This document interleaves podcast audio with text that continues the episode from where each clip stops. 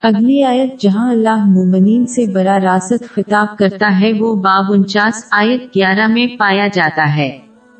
مومنوں کوئی قوم کسی قوم سے تمسخر نہ کرے۔ ممکن ہے کہ وہ لوگ ان سے بہتر ہوں اور نہ عورتیں عورتوں سے تمسخر کریں۔ ممکن ہے کہ وہ ان سے اچھی ہوں اور اپنے مومن بھائی کو عیب نہ لگاؤ اور نہ ایک دوسرے کا برا نام رکھو۔ دوسروں کا مذاق اڑانا اس وقت ہوتا ہے جب ایک دوسرے کا مذاق اڑاتا ہے اور اس کے ایبوں کو اجاگر کرتا ہے تاکہ دوسروں کو ہنسایا جائے اور انہیں نیچا دیکھا جائے۔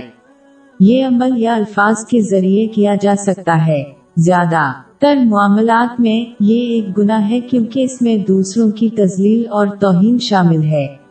اگر مذاق کرانے والے کے جذبات منفی طور پر تبدیل نہ ہوں اور گناہ کے الفاظ استعمال نہ کیے جائیں تو یہ کوئی گناہ نہیں ہے۔ یہ خاص طور پر اس دن اور عمر میں انتہائی نایاب ہے۔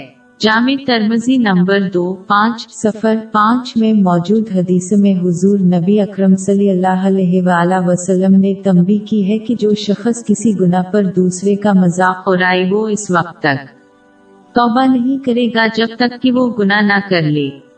گناہ مسلمانوں کے لیے ضروری ہے کہ وہ اس خصوصیت سے بچیں کیونکہ یہ زیادہ تر معاملات میں لوگوں کے درمیان دشمنی پیدا کرتا ہے اور اس سے ہمیشہ تعلقات ٹوجنے یا ٹوجنے کا باعث بنتے ہیں۔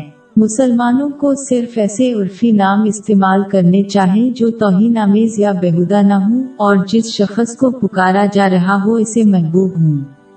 دیگر تمام عرفی ناموں سے پرہیز کیا جانا چاہیے، کیونکہ یہ بسوں کا باعث بن سکتا ہے، خاص طور پر جب کوئی شخص خراب موڈ میں ہو۔